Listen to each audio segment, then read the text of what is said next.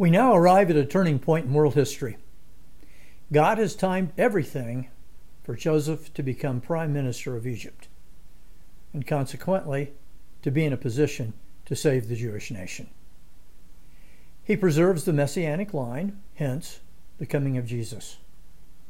As I have argued elsewhere, the coming of Jesus Christ has produced every blessing we enjoy in the modern world. Not just religious blessing, but also political, economic, social, scientific, and technological blessing, none of which would exist if it hadn't been for Christ and Joseph. So, in the plan of God, all of history pivots at this point. What a fine thread all of existence hangs on. But with God, a fine thread is a steel cable. Pharaoh has a weird dream. You have cows eating cows. Cows don't eat cows. You have corn ears eating corn ears. Corn doesn't eat anything. The dreams are strange, but they must have been vivid because they have Pharaoh all shook up. Pharaoh calls in his brain trust, but they can't figure it out. In 1 Kings 22, Ahab's prophets tell him what he wants to hear, even though it is a lie. In this instance, the Magi don't even make an attempt. They just throw up their hands and say, We don't know what it means. All of a sudden, Pharaoh's cupbearer remembers Joseph. We don't know why, other than it was in God's sovereign plan. Matthew Henry is probably right. Telling Pharaoh about Joseph was completely self serving. He thinks to himself, maybe your magi couldn't figure this out, but I can help you out. In Joseph's amazing Technicolor Dreamcoat, the cupbearer says, I know a guy who's hot on dreams. Consider the timing of God. If Joseph had been released two years previous, it would not have timed right with Pharaoh's dream or the famine. He would not have been in a position to save the Jewish nation. But the text does say the time between the cupbearer's dream and Pharaoh's dream was two whole years. So it's a long time. And Joseph continues to wait, to dither, to seemingly waste his youth. I'm reminded of Hebrews 10:36, for you have need of patience, that after you have done the will of God, you might receive the promise. Then one morning, Joseph arises and begins the normal drudgery of his daily routine.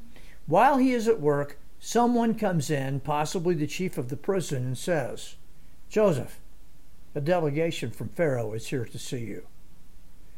What could he have thought in that moment? I want us to think about one other thing. I would like to know how much vetting Pharaoh had done on Joseph.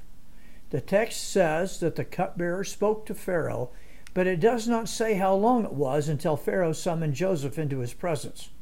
It does say quickly. Obviously, this guy is hot on dreams, but what else? Why was he in the pit or the dungeon in the first place? Potiphar probably worked in the royal court. Was he consulted? We do not know.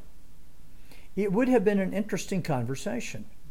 Pharaoh asks Potiphar, Why did you put this guy in prison? Well, Your Majesty, it had to do with my wife.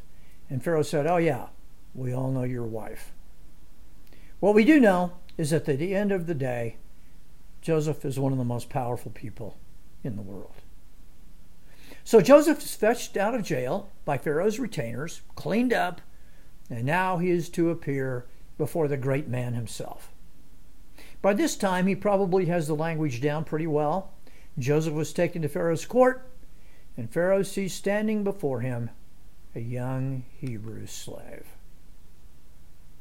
Pharaoh tells Joseph he has had a dream, and he does not yet tell Joseph what the dream was.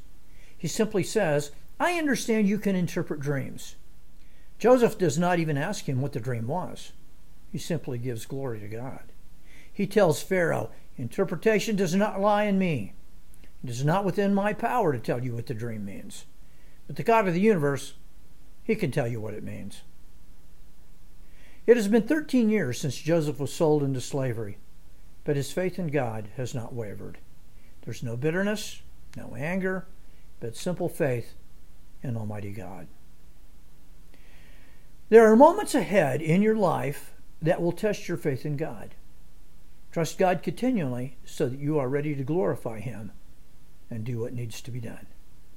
So Pharaoh repeats the dream.